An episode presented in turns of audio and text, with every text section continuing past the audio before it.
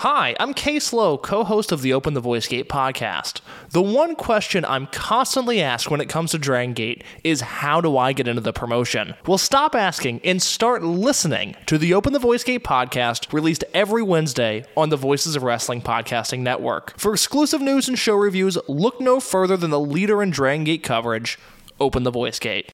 This podcast is a member of the Voices of Wrestling Podcasting Network. Visit voicesofwrestling.com to hear the rest of our great podcasts, as well as show reviews, columns, opinions, and updates across the world of wrestling. Welcome back, everyone, to the Gentlemen's Wrestling Podcast. I am your host, as always, Jesse Collings. Joining me today, he's making his return to this wonderful platform. Uh, he's he's our uh he i told him he would get a free uh dunkin donuts coffee as a two-time guest. That's what all two-time guests get on the show. He wanted a shirt but i said the best i can do is i can give you uh one free dunkin donuts coffee. Uh he's our neighbor to the north is mr warren hayes. Warren how are you doing today? I'm doing great because i'm gonna get a free coffee. It, yeah, it's, I, I, it's, I, after i told you that i looked it up. It turns out that i, I don't believe dunkin donuts is in canada no, you know, I, you know, I, what, you know, I, I, wanted to get on the show and then like sort of uh, afterwards, sort of uh, tweak my demands a little bit because yeah, you know, Dunkin' Donuts around at least in, my part of the the the the Canadian scape is uh, is completely gone. I mean, Tim Hortons is a juggernaut, man. Uh, it's uh, tremendous. So you know, I was gonna you know try to exchange this for an equal value uh, cup of uh, cup of Joe over at uh, at Tim's, and considering you know the the the strength of the American dollar, I'd probably be able to sneak in maybe a box of uh, uh, 10 Timbits on top of that as well. So, you know, I was ready. I was ready. To, uh, you know, but once we're done here, uh, let's get into the negotiations. Now, I may have revealed my hand right now, but um, yeah, you know, we'll have a talk after. I'll tell you what, I could go for some Timbits. Sure.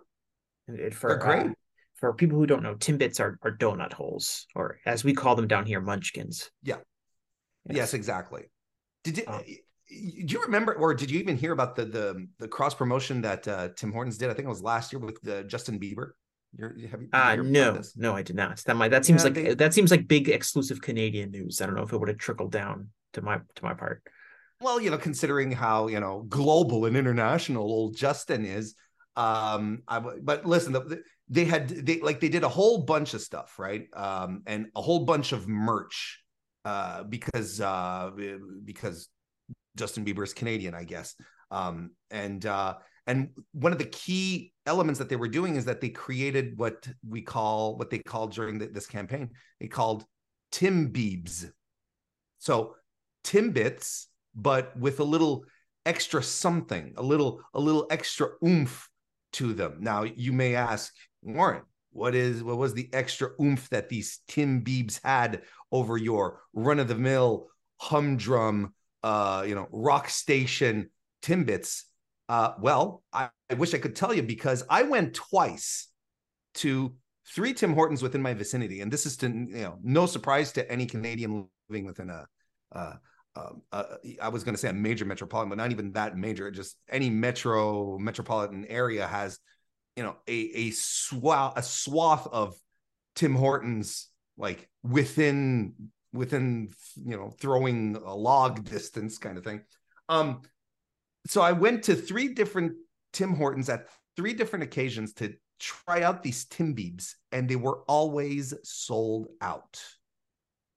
I was so- unable. I was unable as a Canadian to fulfill my true patriotic duty of two of our greatest icons coming together into a into a legendary collaboration.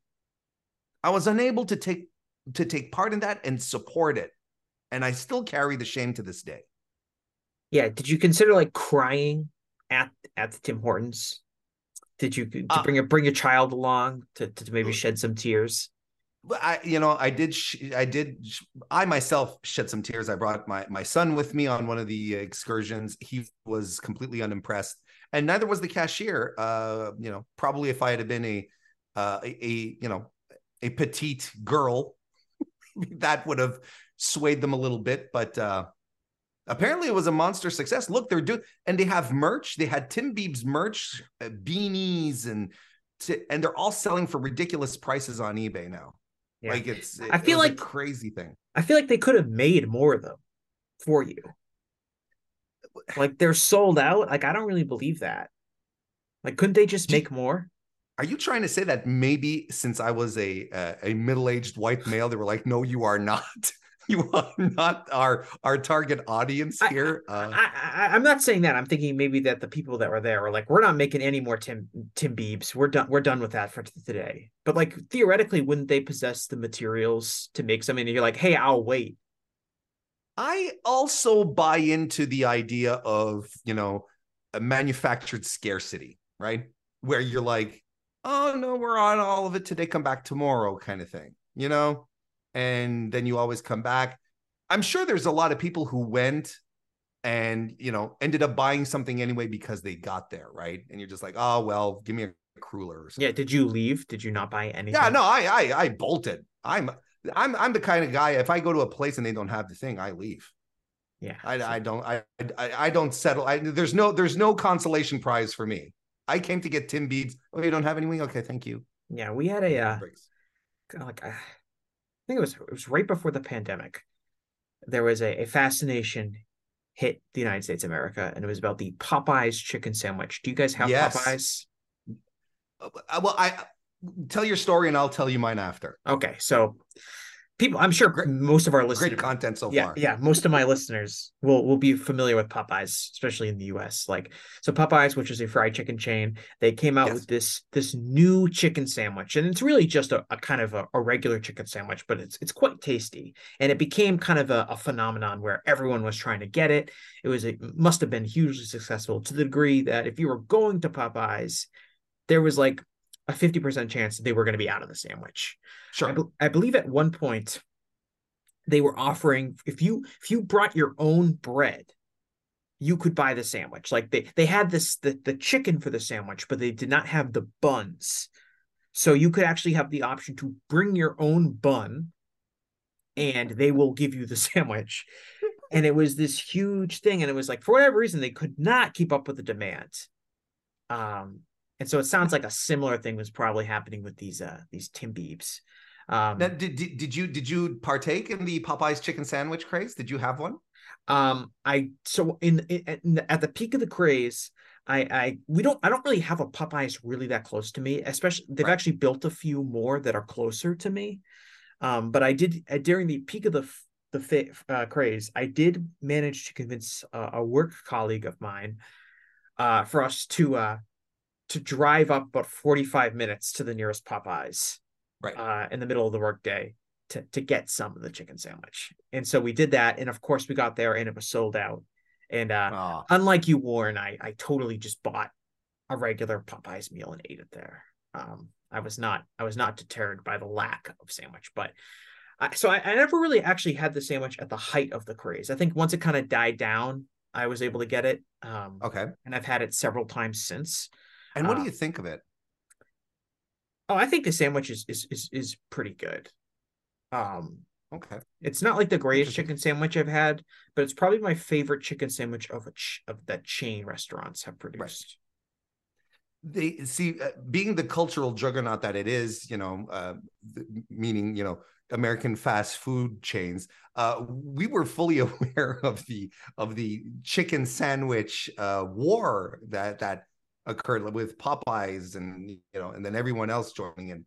Um, but again, in my in in my environment where I am, look, if there's no Dunkin' Donuts, there's no Popeyes around here, right?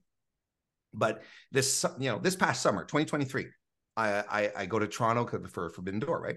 Mm-hmm. And and I'm walking down, I think it's Yonge Street, whatever, and I'm I'm walking downtown Toronto, and I lift uh, and across the street from me, I lift my eyes, and there is a Popeyes right there.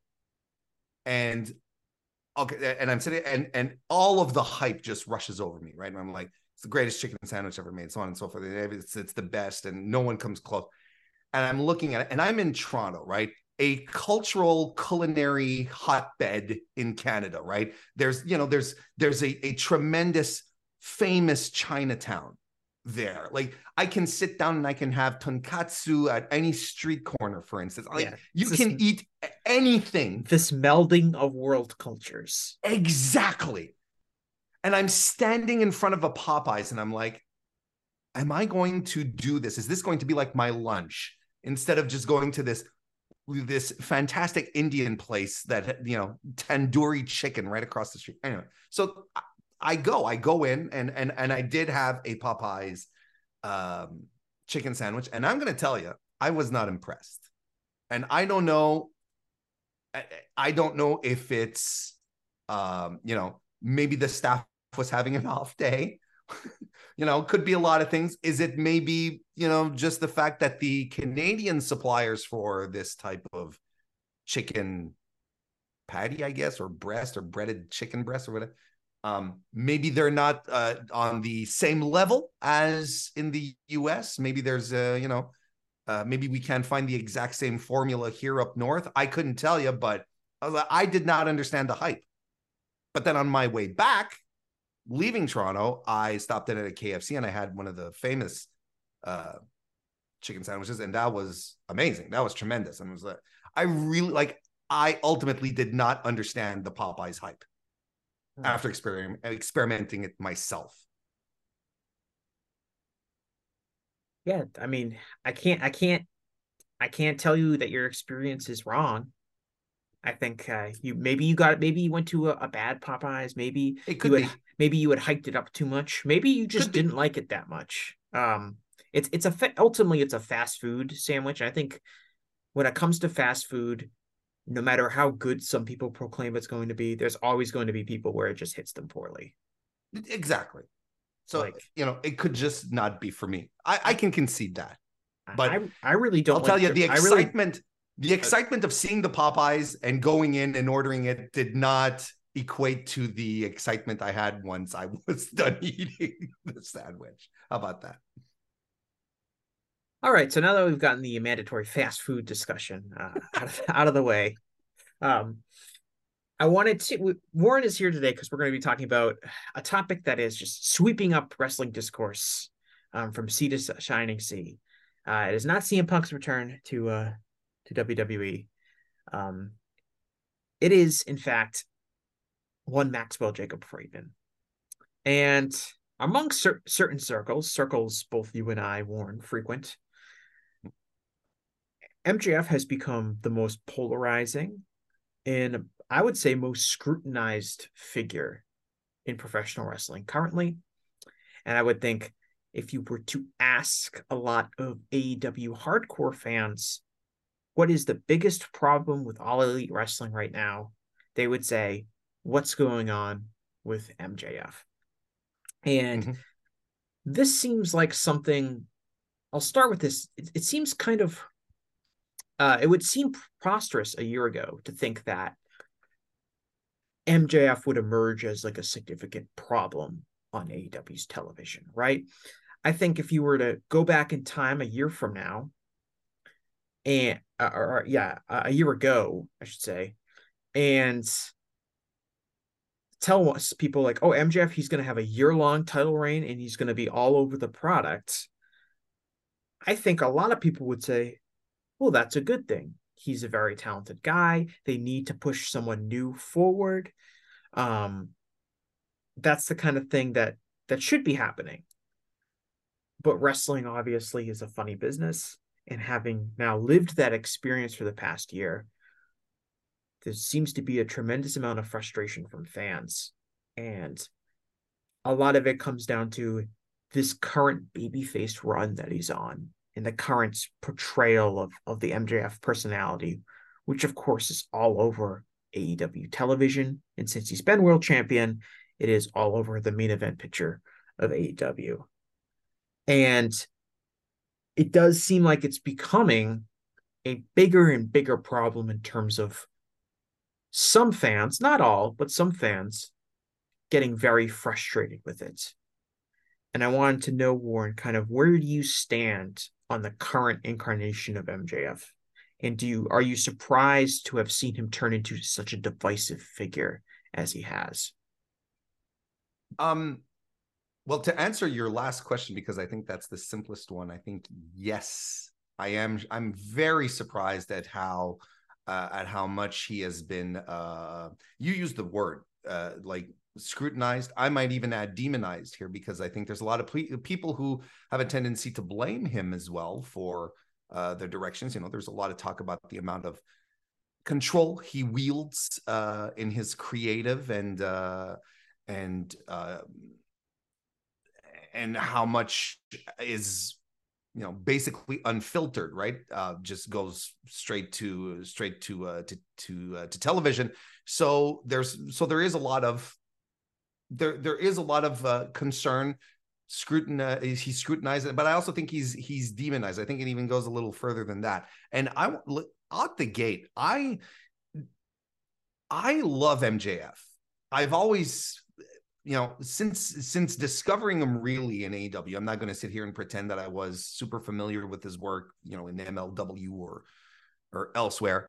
Um, I, I, you know, I've always been a fan, and I, I thought that he, he's, that he grew into such a, a, a tremendous uh, personality on, uh, on AEW. Uh, you know, the way he was introduced as, you know, Cody's friend, you know, his, his, his his bud that we all saw, you know, the the the the the we, where we all expected the turn to happen right into what he is today. I think I still think that today he is one of the most, if not the most complete wrestling packages out there, right? Let's say we step back a little bit from the the brochacho and the you know the devil stuff and all of that. Um, MJF is a he is uh, disgustingly charismatic. you know, it's like it, it's almost infuriating. It's safe, you know, leave some for others, pal. Uh, he's a tremendous mic worker. He and uh, and despite the fact that he likes to pretend that he, you know, he doesn't like to wrestle or he thinks that work rate is for nerds, he is a tremendous worker at the same time. And we know this because we've seen him turn out multiple times, and not just on the work rate level, but on the the in-ring storytelling this you know for lack of a better term i know it's the big catch-all but in the psychology aspect of it as well he understands all of this and he understands it because he is a professional wrestling fan. He's a guy who uh, came into the business having watched tons of tape. He knows his history. He knows what he knows how uh, how the business works. So for me, there's really I, like I'm I I I have difficulty finding someone who is such a who performs on such a high level on every metric I guess wrestling fans look for because you'll you know you'll have wrestlers where you're like oh you know so so in the ring but hot damn is he good on the mic or uh, oh man she is a she's a work rate phenomenon, you know, uh, you know, uh, or uh, she or you know whatever. You, you you get the point here.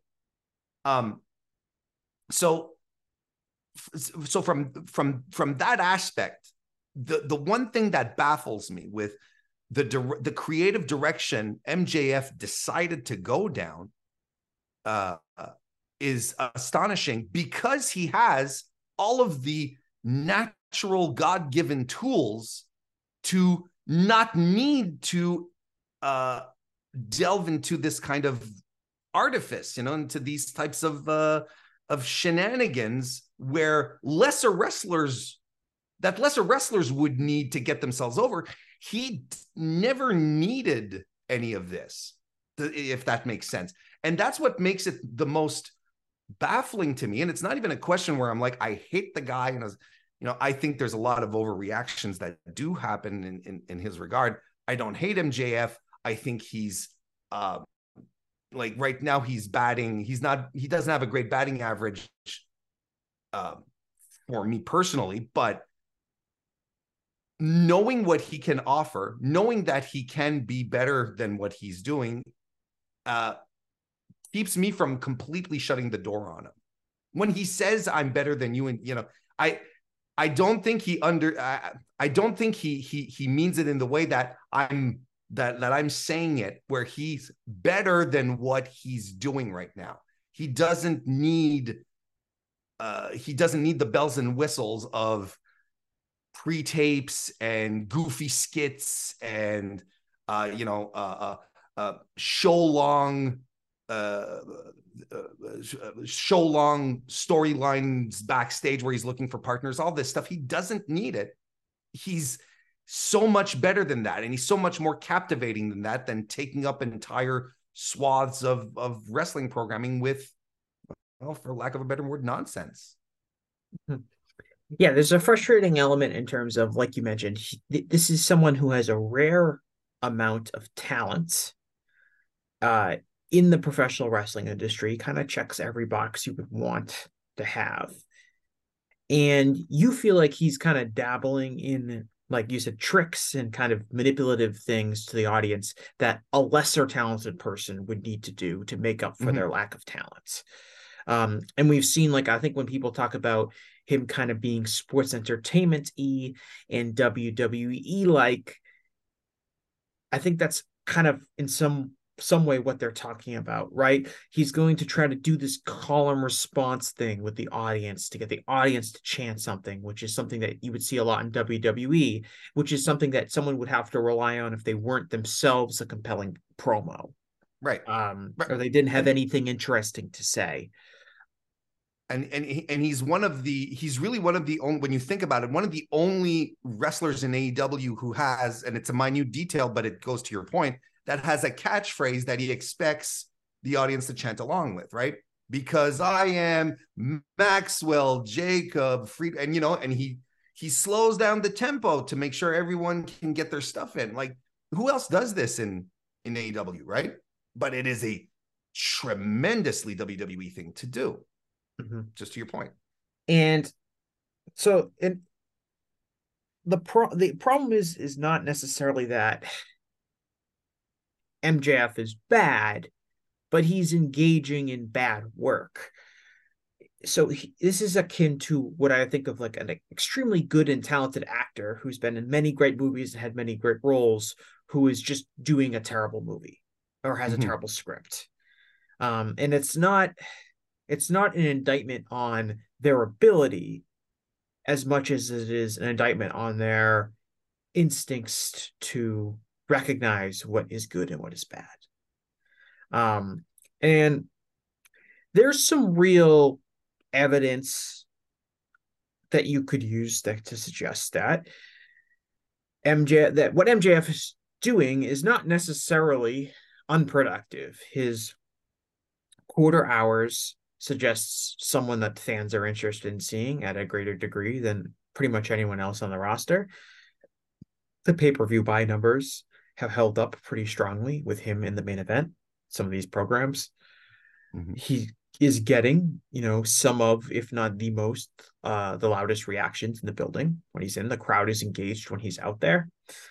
So you could make a case that while not for everyone, the MJF work and angle is a uh, is a success from a business perspective, at least. Um, of course, you could also argue uh, yeah, I think you were. I think you're about to go there. Go well, yeah, you could argue, uh, and you could also argue that as the face of the company, television ratings have gone down, uh, live attendance has gone down, and so while maybe he himself in a vacuum is is helping business, you could also argue that kind of the broader implications of putting a character like that as the face of the company has had a negative impact and driven off some fans.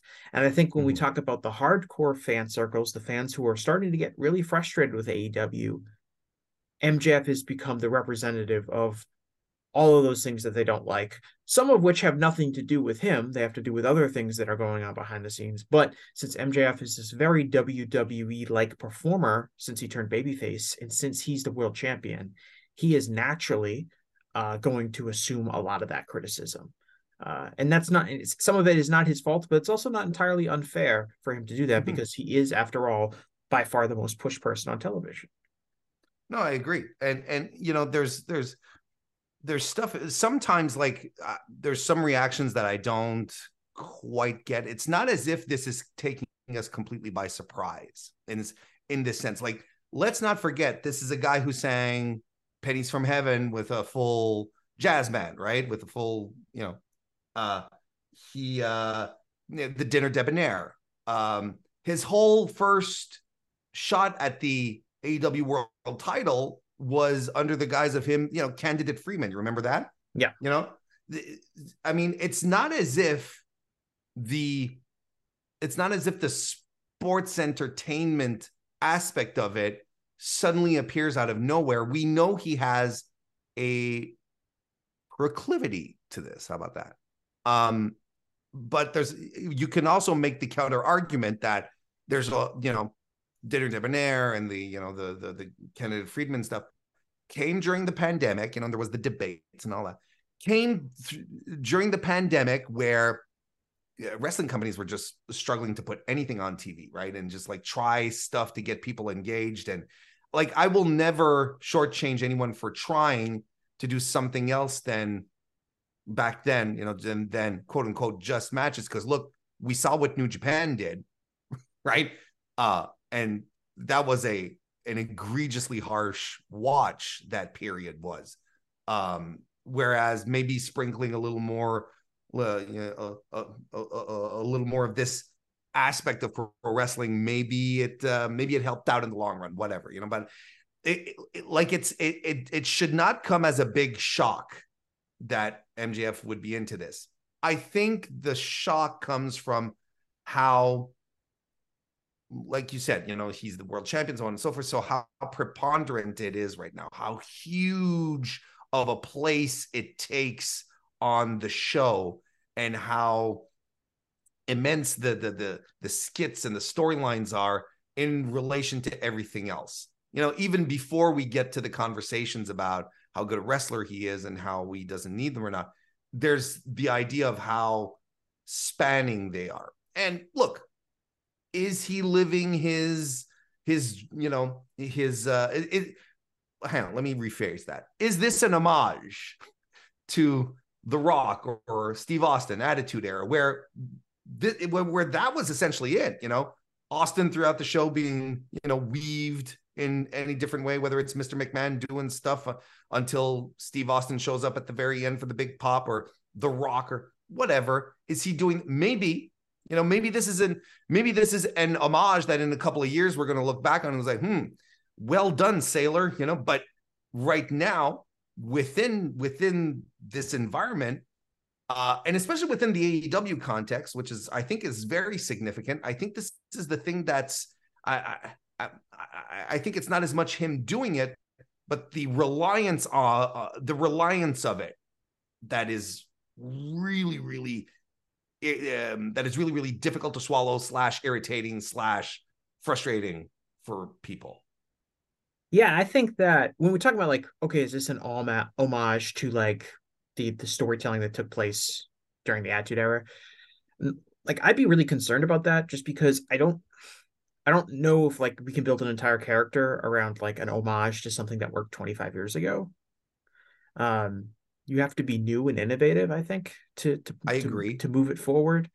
Um, I, I, I, maybe it's in the idea of and, I, am just spitballing here, right? And I, and I don't want to, you know, we're, we're, we're just throwing ideas around. Maybe it's maybe the the ultimate idea here is that look, people homage wrestlers all the time, you know, in, in their matches and how they conduct their promos, whatnot. But especially in matches, you know, oh, this that was a Terry Funk spot. Oh, you know, this is a, you know, it's a, you know, in regards to this match between you know that Misawa had and so.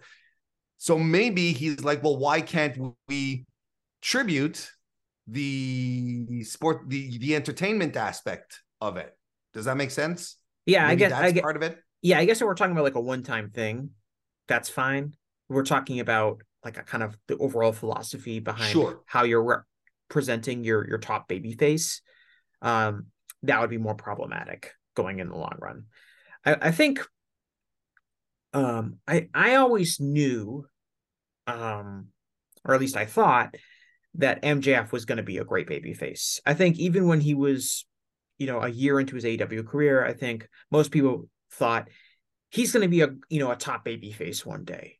Um, mm-hmm. because of how talented he is, and how good of a promo he is, and all it would take would be, you know, you turn him babyface, and you knew the fans wanted will want to cheer for him one day. Um, but it was always going to be kind of difficult to balance his you know on-screen personality which was so naturally heel and make it come across as like this authentic baby face. And that ultimately is where i think this character has really struggled in terms of finding that balance. He's he's tried to keep it he's tried to keep himself true to his character by doing the oh i'm your scumbag kind of thing and he still you know gets goes for some cheap heat in the ring with the cheating and things like that. But it, it does feel kind of like a really awkward fit when he's really playing up to the crowd i'm doing it for you people you guys believe in me and when he first started doing that it was kind of interesting in the sense of how sincere is he? When is he going mm-hmm. to turn on Adam Cole? When is he when are we gonna, you know, find out that he's full of shit? And that hasn't happened yet. It doesn't seem likely to happen. At this point, it would be kind of a different dynamic if it did happen. Um and so I do I, I just think that like babyface MJF has been an awkward transition and has has kind of reduced him into this cartoonish non-believable role and yeah. that really feels more WWE than anything else. This complete That's... caricature that doesn't talk the way normal people talk, that tries to work into his catchphrases, and that's the kind of babyface that I'm not sure all of AEW's fan base wants to respond to. See, and and that's that's where I think you you you nailed it, and uh, and I think that's also part of the problem, and something that just that connects to to something I had been thinking about, uh, where you know the the initial um baby face turn you know w- when when adam cole started chipping at him you know when when you know they they do the promos in the ring and uh and adam was trying to get him to be a good guy and i'm not talking about the skits right i'm not talking about the you know the restaurants and you know calling puff fat and all of that um i'm really talking about like the the the you know when he was starting off. I think there was something tremendously endearing about it and that the audience cla- clasped onto because I don't think anyone ever expected or thought MJF could be a babyface, right? Because he, he, you know, he carried the mantle wherever he went. You know, he'd insult 11 year old girls, little girls, going to see him to sign autographs with his with their with their fathers, telling the fathers, you know, telling the kid, how old are you? 11 years old. Oh, 11. You know, your, your father made a tremendous mistake 11 years ago, right? Like, I, I don't think that we, that, that, that we saw MJF as a viable baby face, but there was something about the turn, about the fact that he did come across as being lonely to his own, you know, uh, uh, to his own, uh, uh um, th- that that's because of his own devices, right? Because you know, he was a dirtbag to everyone else. He, yeah, he wasn't sympathetic. You know, he wasn't sympathetic, but now when he tries to be sympathetic and he's like, yeah, and he turns out, man, I have no friends. I'm alone. And Adam Cole's like, I'm going to be there, you know. And Adam Cole, who is a dirtbag in about himself, but okay, let's roll with it here. He's a he's a good guy in this circumstance here.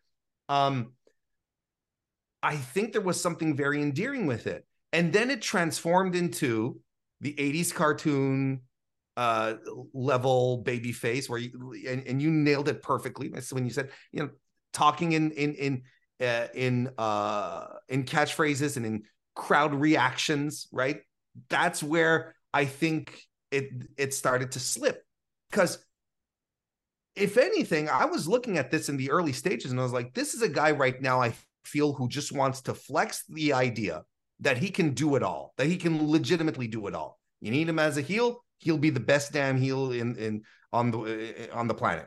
You want him to be a baby face, he's going to be a tremendous baby face. Like he can do it all. And I think that one of the reasons why it worked so well at first, out outside the gate when the you know when they they when, when they were forced to team up in the uh, eliminator tournament or whatever it was called, the, the the tag team tournament. I think that was one of the reasons why it worked so well is because he hadn't turned full caricature at that point and now it's it's a little heavy-handed it's a little it's a little uh it's a little heavy-handed. It's not as natural. It's not as compelling. You know it's always weird to talk about authenticity in pro wrestling but there's a lot of wrestlers who are able to pull it off. And I feel like in AEW, the wrestlers who are able to pull it off are much better well received than those who do put on the airs because then you can you can really you, you can smell it you can taste it you can see it and i think that's the problem with mjf right now yeah. I want to mention adam cole because I, I do think that adam cole is like a big part of the problem here. And i don't know if it's like adam cole personal creative direction or anything but i do think that the worst of mjf babyface mjf is when he's been associated with adam cole. Mm-hmm. I think the backstage skits, the dumb NXT 2.0 skits that they were showing, um, were terrible. Uh, I think that the whole Roderick Strong, who's your real, he's not really your friend, that whole angle, terrible. I think the entire the the idea that we are supposed to believe that these two guys are just incredible friends and that is ultimately the the bulk of where the emotion in this story and this character is going is that these two guys are amazing friends. I don't find it to be believable. I find it mm-hmm. to be very fake and phony and i find it to be melodramatic.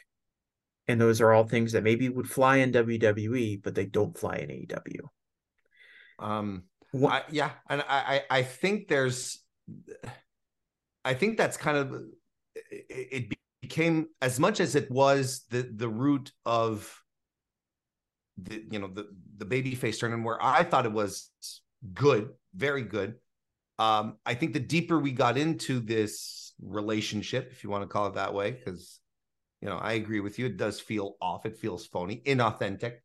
Um, I think that uh, if you you know the deeper we went into it, the goofier it became. It became the the sillier it, it it turned into, and that's where that's where you lose it ultimately, right? That's where you kind of lose the the the the charm of it, and where Max becomes Max becomes a caricature, other uh, you know a, a guy who's being a pro wrestler as opposed to just being a pro wrestler.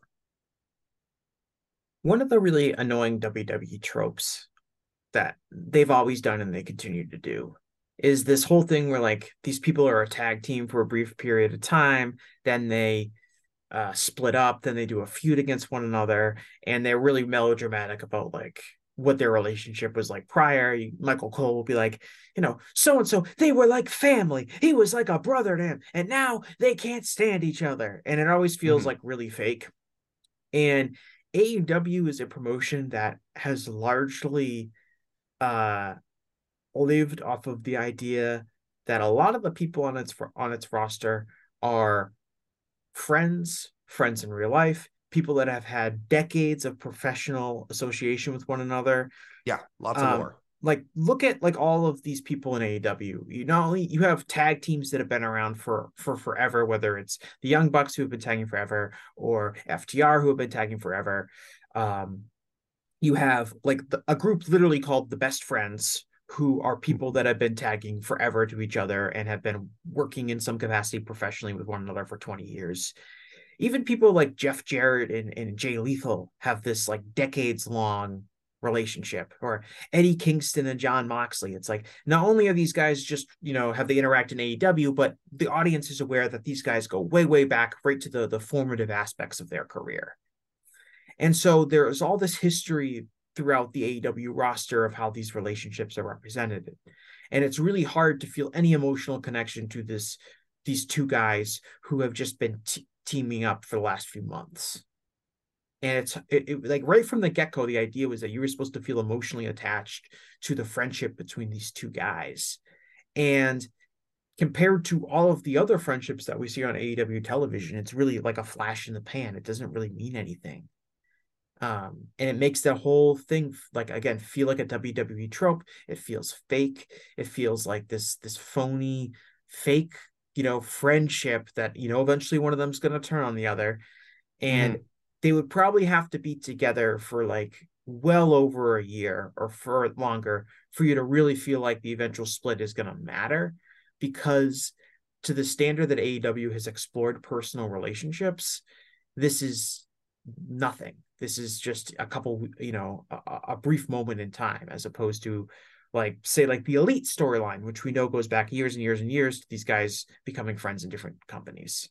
And it's just it's a totally different it's it's really a mockery of kind of the relationships that we do see in AEW and the fact that it is the top kind of emotional point of the entire product at the moment has been insulting. Um, I, I'm I'm in I'm in agreement with with what you're saying. The the the idea the idea of it being because one thing that that like you said AEW has done really well is focus on the lore of of wrestling in general and you know there's multiple uh multiple instances of of these um like you said of these uh of these um friendships and relationships that go back many years and that that, that are showcased here. So look i i think we're sort of coming to a uh to a realization here that i could it be that the the entire mjf stuff right now that feels so heavy-handed and that people are turning on and and you know in some cases are just very very extremely upset about i think it's because it's it doesn't feel sincere. And it's weird because when mjf was at his heelest heeliest was is that even a word? You know at his worst at his at his meanest he was also his most most authentic right? Even though even in times where he where you knew he was stretching the truth, right? When when he was uh, talking about uh, you know when, you know with the car accident and the you know moving the girl to the driver's seat and whatnot. You know, you know these things are are not real, but he spoke with such authenticity and reality about it that people called the police department to make sure that you know there hadn't been a report turned in, right? And that's a fantastic. I mean, the old work still the the old work is still the new work in this circumstance.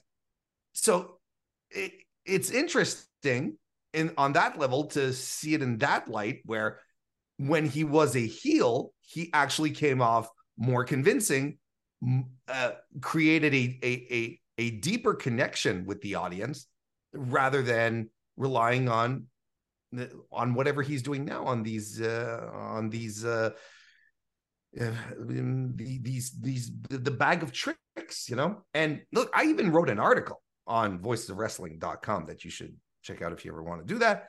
Uh, but months ago, when he was still a heel, when people were getting really mad because of the stuff he was saying and doing and whatnot, I'm like, man, this is what he should do. He wants to be the biggest, baddest guy in in the business. He wants to be the most reviled heel. He wants to get the heat. He wants to get booed out of buildings. Just let him do his thing. And the fact that he is, you know, I always, I never understood the the issue that wrestling fans had. Where on one hand, wrestling fans back then would say, "Kayfabe is dead." Wrestlers, you know, take pictures and with their with other wrestlers they're feuding with and putting them on Instagram and kayfabe is dead. But then when one wrestler decides to you know maintain appearances keep the the veil alive as he's on social media and doing meet and greets and people get mad at him as a well well the fans came out and so on and so forth and why is he why is he uh, being a dick online and so on and so forth. But isn't it interesting jesse that when he was in this circumstance when he was doing the heel shtick that he he felt a lot more authentic than what whatever he's doing right now? And is that a reflection on him on himself? You know?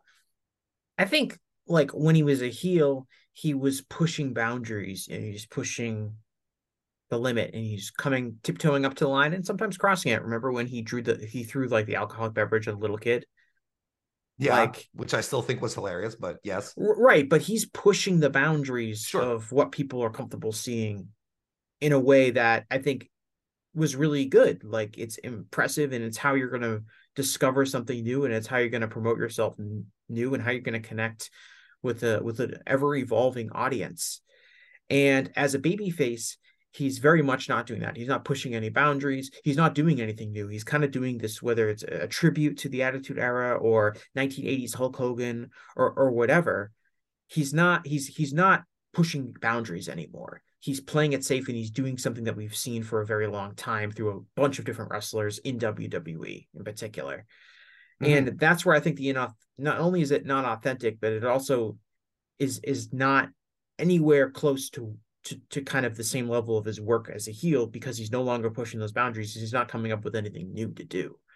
Um, you know, he, he has a masked right now. He has a masked, you know, rival who we don't know who that is. That's not really a new or innovative idea as a babyface. We've seen this many times before. Mm-hmm. Um, we're gonna, I guess, well, I guess we'll eventually find out who that is, and maybe that will go in a new and interesting direction. But at this point, I tend to doubt it. And I think that's a major problem because I think if you're going to be the next generation megastar, which MJF feels better positioned to do than anybody else in wrestling, you've got to be new and innovative and do something different. Um, mm-hmm. You can't be as as a babyface, you can't be reliant on this in a lot of ways outdated representation of a babyface character that also isn't a good fit with what you naturally do well in your kind of natural personality. Because he's got his natural personality is a heel. That's why he was a heel for pretty much his entire career up until this babyface turn because he was just such a naturally gifted heel. Mm-hmm. um and, and, and ultimately i think and and he's certainly not the first person who was an excellent heel who struggled to be as baby to be a babyface there there are plenty of people that are like that in wrestling history. Um, but it's, I do. it's funny because I, like I, like sorry to interrupt because I find no, it, I ahead. find it interesting because the the the I find him struggling as a babyface is fairly new. Like I think it's really since um Wembley that he's that he's really dropped off. As I, I I feel like the or maybe it was the transition towards the babyface aspect, but I thought there was a time that he was doing tremendous work I, you know, I, again, let's forget the skits and the, the pre-tape. What when when I talk about the tremendous work he do, anytime he was on, he was, uh, uh you know, in ring cutting an in ring promo, doing a back a backstage promo. I always thought that that work was excellent as opposed to you know the the, the vignettes or whatnot. But mm-hmm. I, like I feel it's it's it's fairly new, and I feel like you know sometimes I feel like you know I raised two kids. Okay, sometimes I feel like he's pushing you. You said you. This is what triggered me was when you talked about uh, pushing boundaries. I feel he's pushing the boundaries of what he's able to do in AEW, if that makes sense, right? Like from um, a shoot standpoint. Yeah, you know, like where it's like, you know, Tony gives me all this control. You know, t- Tony tells me I can do pretty much. Okay, how far can I take this? How much me can there be on TV? Yeah, eh, like and if and if and if and if Tony Khan, because look, we're talking about MJF here, but ultimately there's one guy who could put the kibosh on this in a minute if he decided to, and that's the boss. It's Tony Khan. It's his show. He's the booker. So he's letting all of this slide. He's he's stamping it. He's giving it the old thumbs up.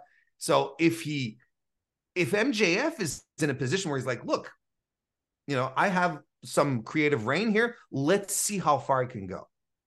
Like, you know, kids, you have to give them boundaries, right? And I'm, I'm and I'm definitely not implying that MJF is a child and he's acting like one that's, but I'm, it, you know, it's the, you know, the closest parallel I have because I've never been a booker. Um, although some bookers would argue that wrestlers act like children, but I digress. Digress Jones over here.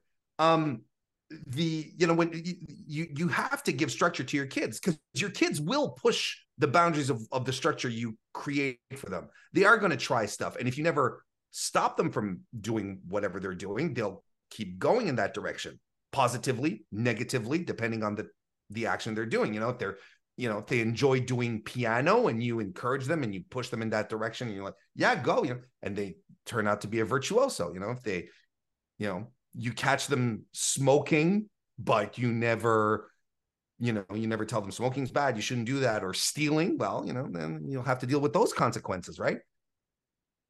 So maybe there's a, maybe there's part of what MJF is doing is testing how far he can go as well in the creative uh, uh, space that he's been given, which feels very large and seems to be very large because you know again there's you know talk about how you know how that he has a lot of control and he doesn't get a lot of pushback. So uh, uh, you know again from my point of view if you don't get a lot of pushback on your ideas and you you have free reign well you're just going to do whatever you want and you're going to keep trying more and more and doing more and uh, uh, uh and, and and focusing on on on making it even more substantial and overbearing in some circumstances than it was. You won't realize it, maybe necessarily, but you'll be because you're just trying stuff out. You're trying to see how far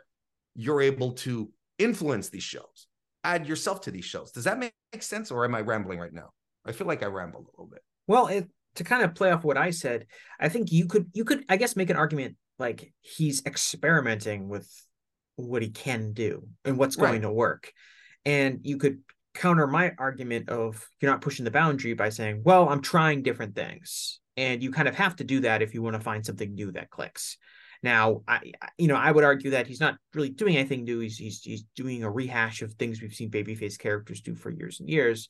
But perhaps on AEW television, this is uncharted territory. So it's worth investigating.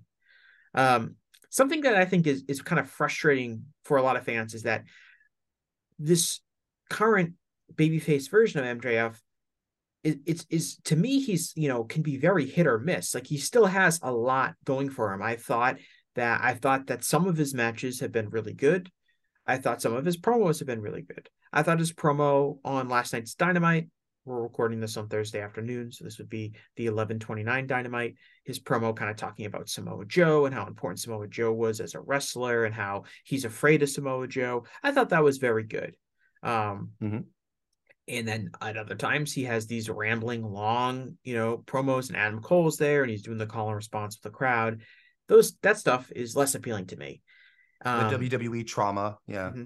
He had the you know the all out match or or the all in match. I'm sorry, that was uh, you know, I think really poorly received and really not the kind of match that I want to see. But I think his Grand Slam match against Samoa Joe was was was quite good. Um, and I mm-hmm. thought his match against Kenny Omega was was really good. So mm-hmm. it's it's he's still there. He still has this really high level of performance in him.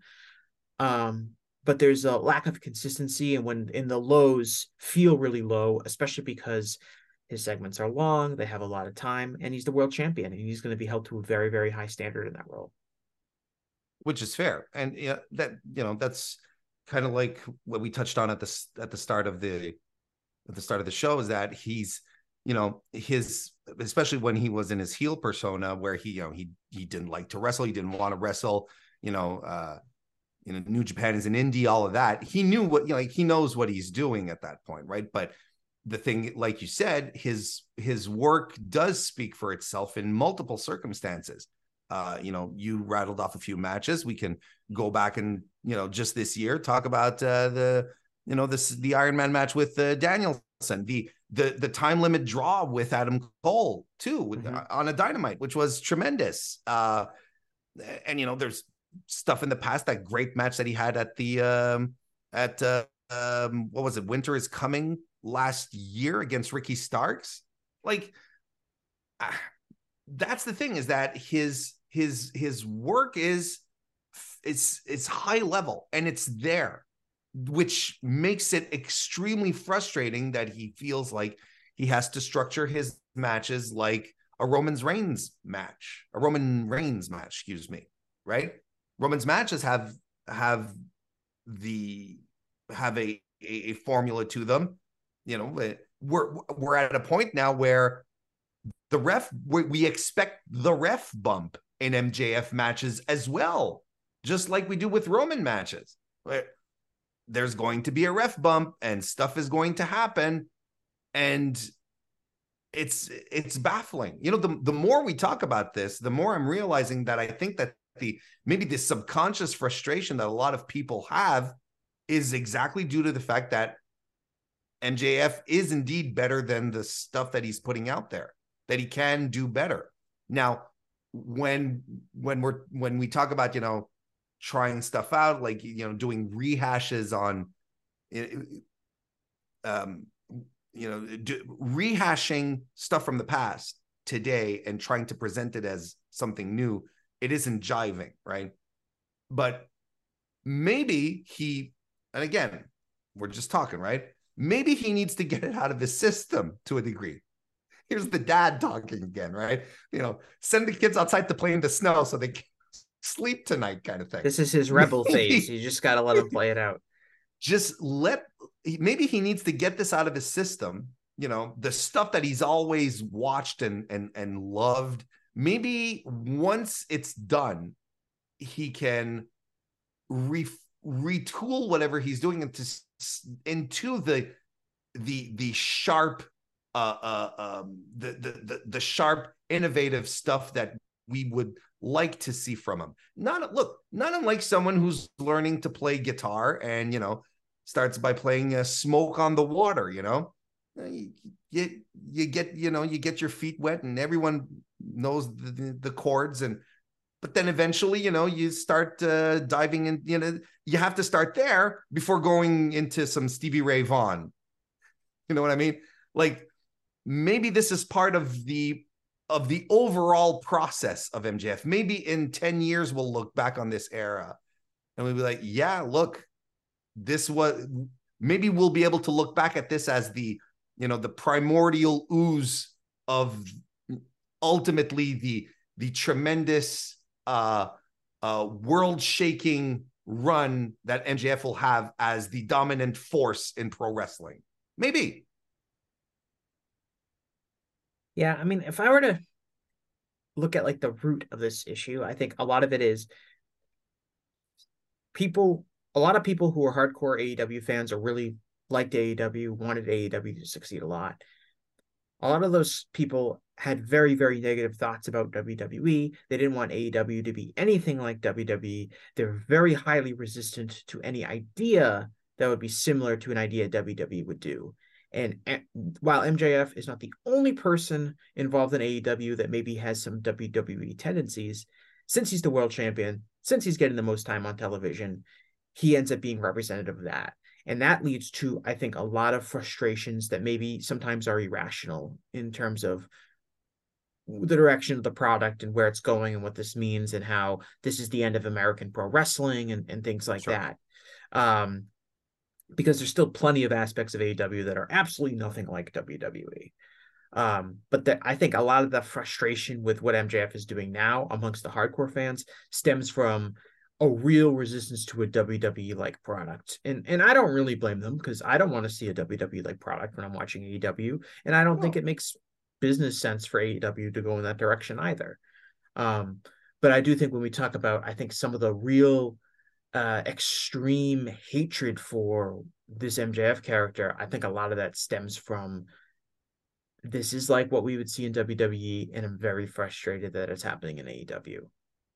Well, because the premise, because the premise was we're going to be different, right? Mm-hmm. And it, it's funny because I, I feel like some fans feel like some hardcores like myself feel like we're making this stuff up, but no, these were words from Tony Khan, but from Cody Rhodes, was saying, no, we're going to be different. We're going to do things. This is an alternative. alternative. Yeah, this is what it's they, supposed to be. We're not. We're not making this up. These what this is what we were promised during these grassroots campaign campaigns that they were running. You know, the outdoor uh, uh, press press conferences and and these get-togethers, these happenings that they were doing to stir up the base and get people excited these are the kind of things that they were getting us excited about. So, well, of course, we'd be disappointed. And I, I understand that. And I firmly fall into that camp where I'm I'm petrified of the WWEization, I guess, of AEW because uh, because there's one product because I I've abandoned ship when it comes to WWE. It will never it will it will no longer, at least not now, and it hasn't for years, uh, given me what I want out of pro wrestling. And I think the the you know the generalized fear of WWE doing so well these days, uh, having a lot of goodwill behind it, uh, a lot of positive coverage. I think there is an innate fear from AEW fans that the brass might hear about about about all of this. And when I say the brass, I mean like, you know, Tony's bosses, right? The Warner Brothers Discovery executives who might give him a call and say, "Hey, look at how good these guys are doing. How come you're not doing as well?"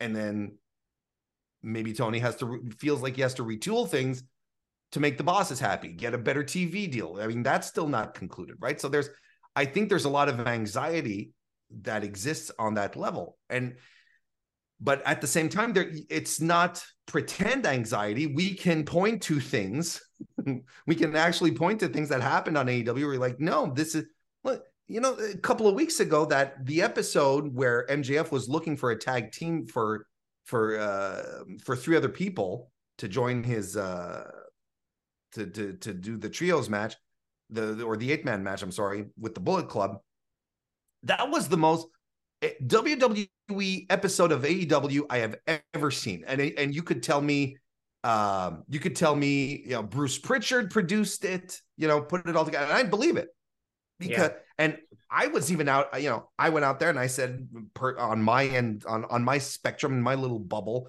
I said that that is this is the worst episode of Dynamite in in its entire history. No, but Warren, there was some wrestling. Was no, but the structure, how it felt. I ended that show. I something that had never happened. Me watching AEW, but something that happened frequently with a with WWE. I would look at my watch and I'd be like, "Oh my god, there's ten minutes left."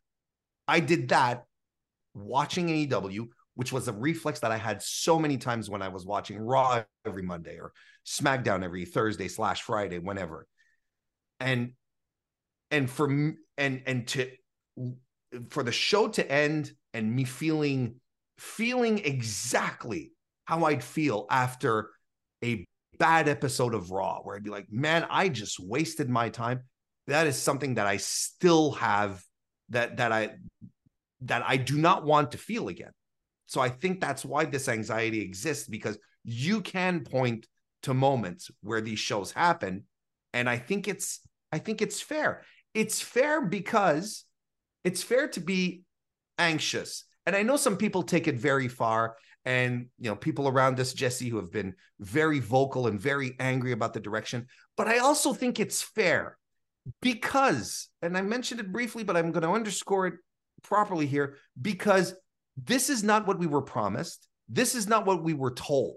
This is not how the wrestling fan base was stirred up by uh, by going directly to the fans and creating get together events. And, you know, Starrcast had a big hand in this as well. You know, creating and, and deepening these connections that these wrestlers had with fans. We're listening to you. We understand. We're going to bring wrestling back to North America, and we're going to do it in a sports pre- sports based presentation. We're not going to throw to the back. There's not going to be skits and so on and so forth. I think it's fair for a lot of people to be in panic mode slash angry mode, whatever, because that's not how they riled us up. It's not what we were promised. And if, um, and you know, everything changes, right? It, it, I think it's also at the same time silly to think that there would not be, uh, that we wouldn't bob and weave here through things and experiment and try and see what sticks. But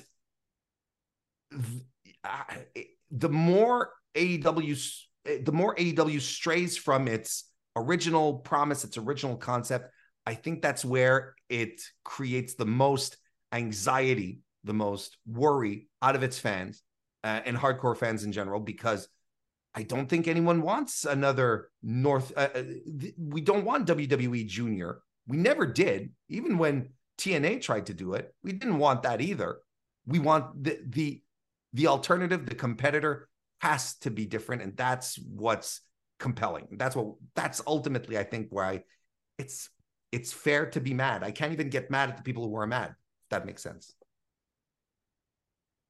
Yeah, and I think there's always been this sense of frustration amongst fans, even right from the start when Dynamite first started, that it wasn't 100% sports based. They did throw to the back. They did have interference and stuff like that, things that people were sick of in WWE.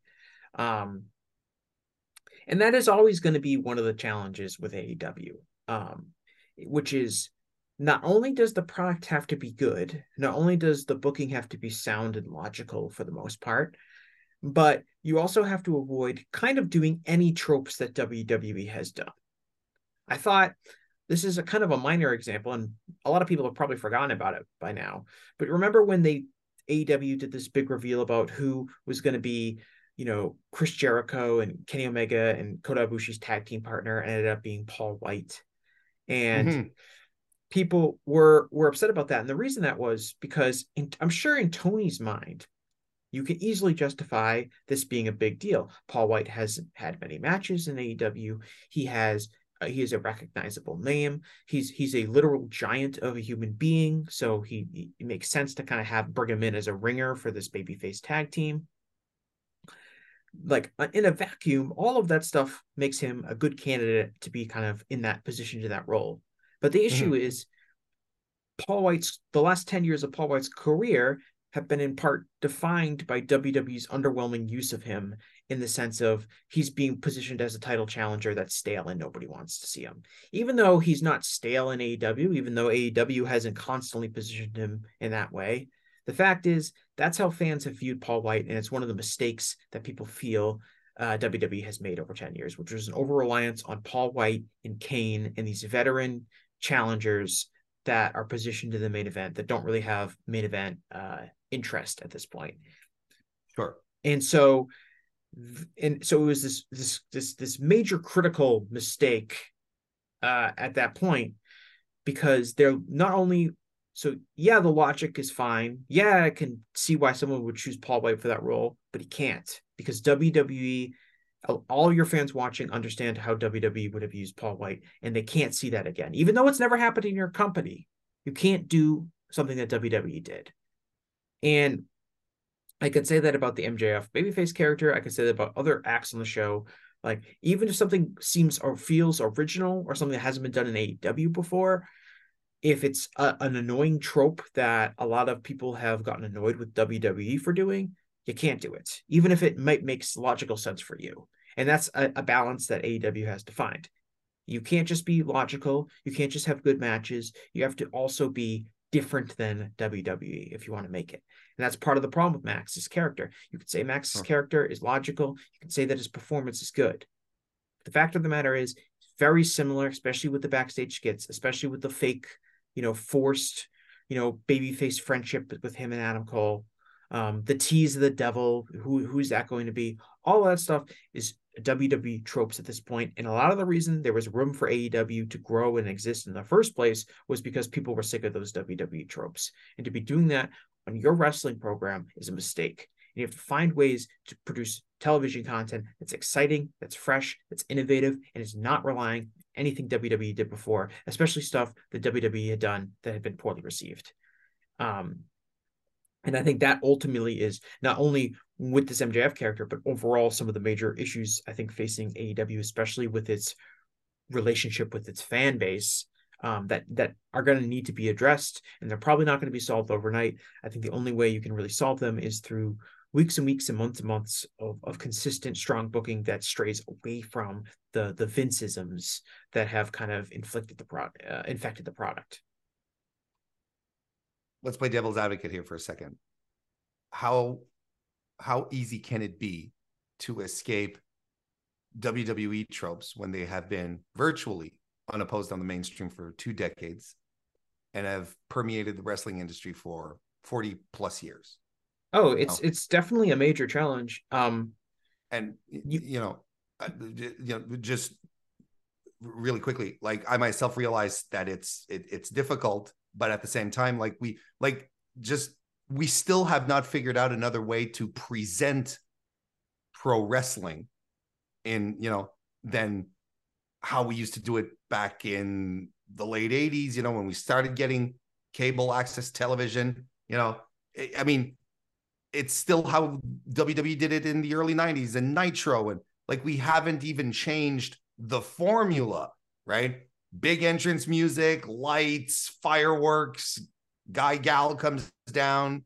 Like the whole thing is still pretty much the same, even on the basic level of wrestling presentation, you know? Right. Everything is presented the way Nitro was presented. That that Nitro template is still by far the dominant representation of American pro wrestling. Um, I would say like the way they present wrestling in Mexico and Japan is different, and I would say maybe those are ways you can look at um, a more consistent. Um, yeah, and I, and I'm and I'm glad you brought that up because you know I've had discussions with people who you know when bringing up the you know people always t- seem to hyper focus on the idea of the sports based presentation being untenable. Tell that to New Japan. You know, tell yeah, and, that to and, CMLL. They've been doing this for decades. Yeah, uh, and and the, the presentation stuff, you know, having backstage promos, having uh guys come out with a mic in the ring, I, I, that stuff doesn't bother me at all. I know maybe some other people are who are way more sensitive to the WWE stuff. It, it bothers them. Um, but I would say, you know, how I would always describe uh AEW to, to, to people who didn't know what it was, or kind of when someone asked what's the difference between AEW and WWE, I would always say AEW is a promotion that's largely grounded in reality, where the personalities feel relatable and more realistic, as opposed to WWE, where the personalities are really over the top and exaggerated mm-hmm. and cartoonish. And some people are going to like the cartoonish, over the top exaggeration of personalities.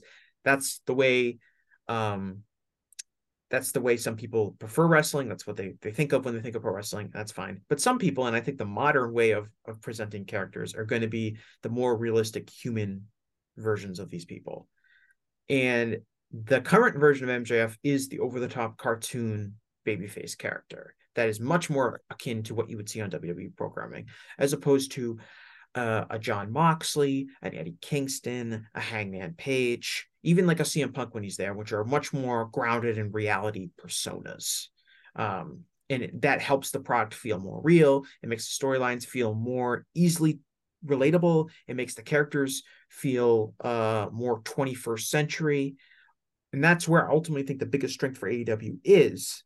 And that's why it's frustrating to see them lean on something that is the complete opposite of that but it is very difficult right? Like you said like how difficult is it to to be when WWE has been the dominant you know version of pro wrestling in this country for 20 years.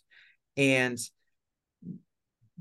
the reality is you know AW has brought in people who are from WWE creatively to mm-hmm. assist with the product. And even people that aren't from WWE or they spent brief periods of time in their career in WWE, and or someone like Max who's never stepped foot in WWE outside of that like one NXT uh um yes spot where, where Samoa Joe um shoved him when he was an extra. Like they're because WWE is the dominant imprint of what professional wrestling is in this country, they're gonna the the Vince view is gonna uh um impact them and influence them. Sure. I mean, how many indie promoters are there out there that present their product the way WWE does? And those people are never in WWE, probably know very little about the backstage workings of WWE, but because that's what people have been seeing on television for 20 plus years with very little competition, that's what happens. It ends up impacting and influencing the product. And it's definitely like a super challenge to get away from that, especially when you have some people that are going through the product with a, um, you know, a fine tooth comb and saying, ah, look at this. They used, they used the term triple threat. That's a WWE term and I don't like it. And uh, to that point, you know, I, it, it makes me think of you know when when when when you're speaking about you know independent independent promotions trying to run like like WWE like again even on that level you could say wouldn't it be much more compelling if you did something different right? And it takes me back to uh when um when Shimmer was around right? When Shimmer was founded uh back in the day um the idea was to present women's wrestling in a completely different way than what WWE was doing. Like, could you imagine, uh, like, other otherwise what what's the what would you do then? You'd run an indie promotion and you'd have women coming in to do bra and panties matches or evening gown matches or whatnot. No they were you know Prazak and, and Allison Danger were like no let's we are going to do the complete opposite of what WWE is doing. And you know the promotion had a tremendous run. Um and uh and did set the tone for a lot of you know a lot of your favorite women you know, favorite women wrestlers today are uh, were heavily influenced by what happened uh, in Shimmer, but that's neither here or there, and it's a whole other topic. Um, but that I, I think it just goes to the point where just try something different, do something else. Um, sometimes the audience thinks it wants something until you show it that until you show something else, right? it, it, it's sometimes it's just as basic as that. You don't have to always cater to the most basic, uh, uh, um, the, the most basic and contrived ideas. You know, I know data and marketing personas and so on and so forth. I know how that goes, and you try to play to those, but challenger brand should be trying something else, right? Remember that the challenger brand, right? They should be trying something else. Yeah, well, I, think that there is a trap that people fall into, which is this idea that presenting an alternative can only get you so far. And if you want to take that next level, you inherently have to conform to the industry standard. Um, and I think that's that's at some point you see like AEW jumps out, they get a they build up a certain hardcore audience of, of loyal fans, but they see themselves kind of hitting a ceiling with those fans say how can we connect to those new fans? And then slowly that temptation to be like well what if we do some a little bit more a few more things to appease the WWE audience? Maybe we can get some of those people to tune in because there's still a million people that are watching uh, either Raw or SmackDown each week that are not watching our product. And maybe we can can do that. And so they kind of slowly end up uh becoming more similar instead of leaning harder into being an alternative because there's this perception that you can't make it all the way um, doing something different. And I, and I don't believe that that is true. Um, but I, I can see where the logic is coming from in that regard. And I would hope that eventually AEW realized that, that, that going in that direction is not going to work. Um, especially like, when, and I do think part of this is when, when AEW first started, WWE was in a popularity decline. Mm-hmm. Um, it made again, it made sense. Like, why would we copy something that's uh, losing fans left and right? And now that a WWE has seen a lot of really positive growth in their business metrics across the board, the idea is okay, we got to copy what the hot product is, um, as opposed to doing the opposite of what a cold product was doing. And I think that complicates kind of the relationship of what you want to do.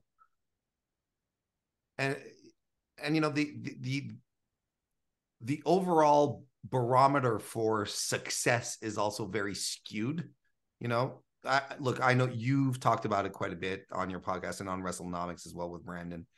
And, you know, this idea that, you know, the concept that because AW isn't doing uh, a million viewers per week on TV is a failure. The uh, that they're not making as much, uh, they're not even making a fraction of the money WWE is doing. It, you know, is a failure when objectively speaking AEW is a very successful company.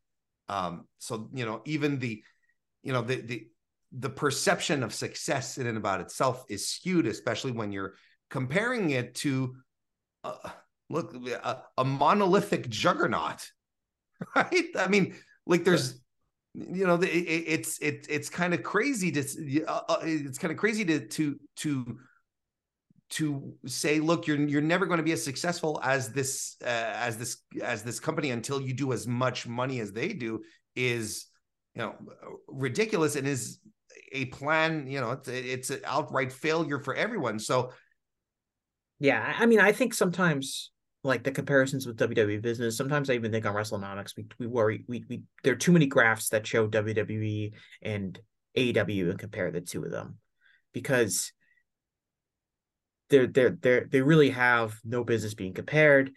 There's a brief period of time where Dynamite was relatively competitive with Raw in terms of the 18 to 49 rating. I think that's way more indicative of um, you know where how low WWE sank as opposed to how high AEW was riding.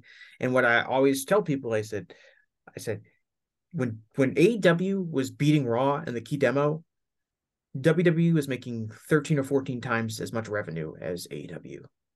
Mm-hmm. And that's still the case now with their, you know, their ratings are separate. It's not like AEW was ever close to toppling WWE in, in, in terms of of revenue or anything like that. There was just a period of time where where where WWE was very down and AEW was was getting up there.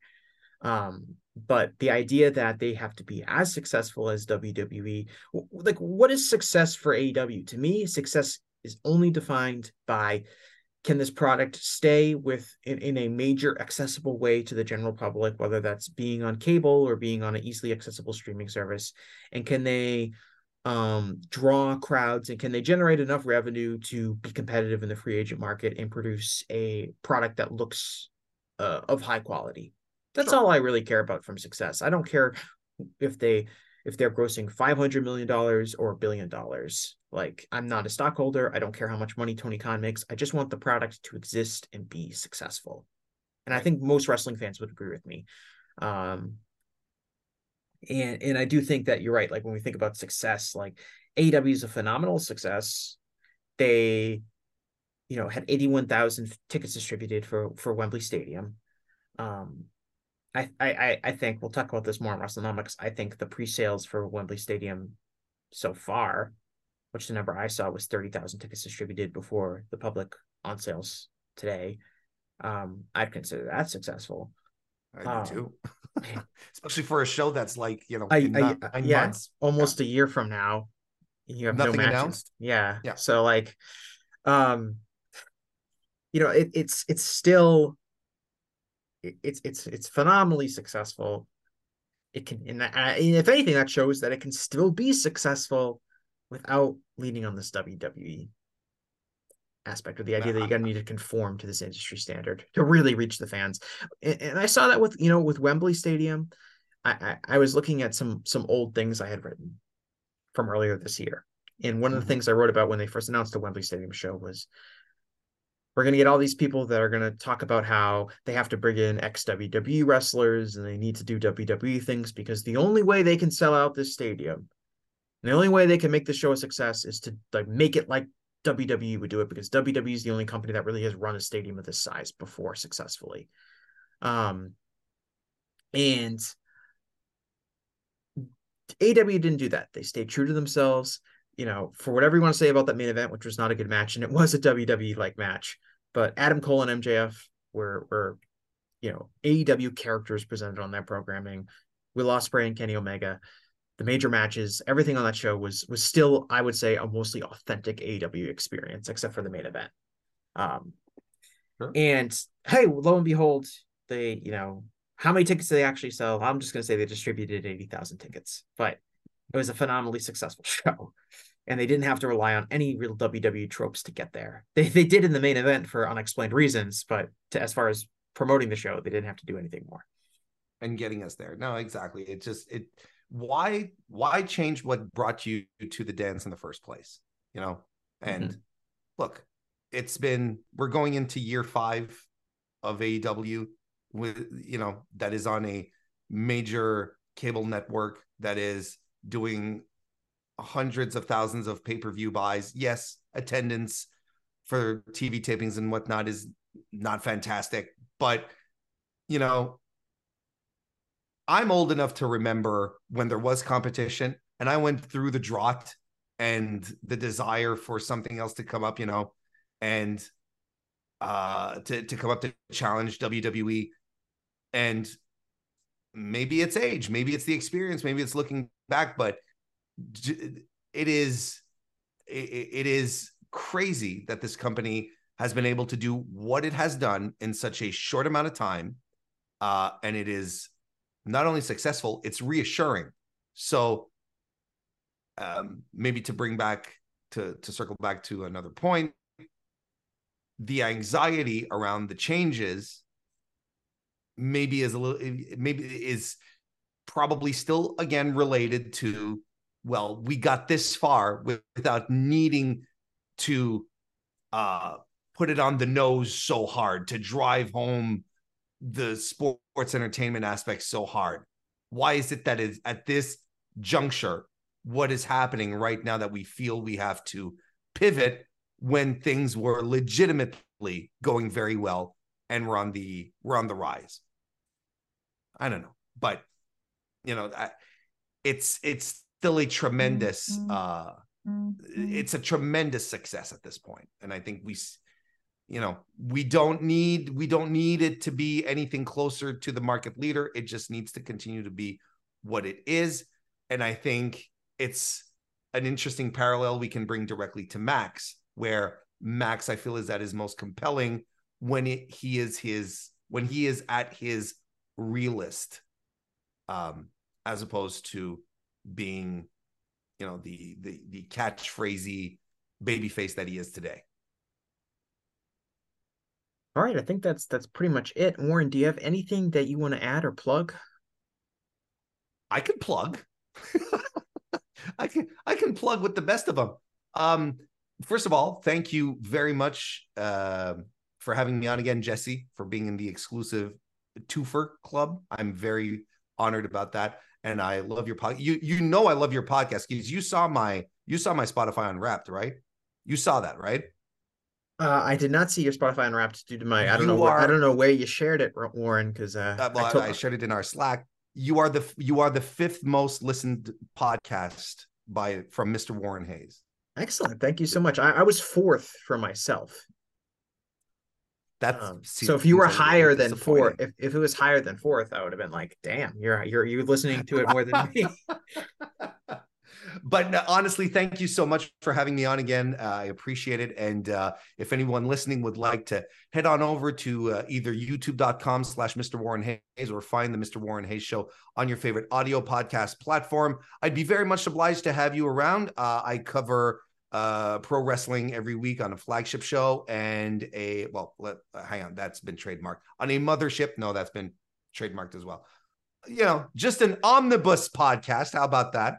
Uh and i also do separate dynamite and collision reviews so uh love to have you uh because uh because we're all just one big happy family of pro wrestling fans aren't we?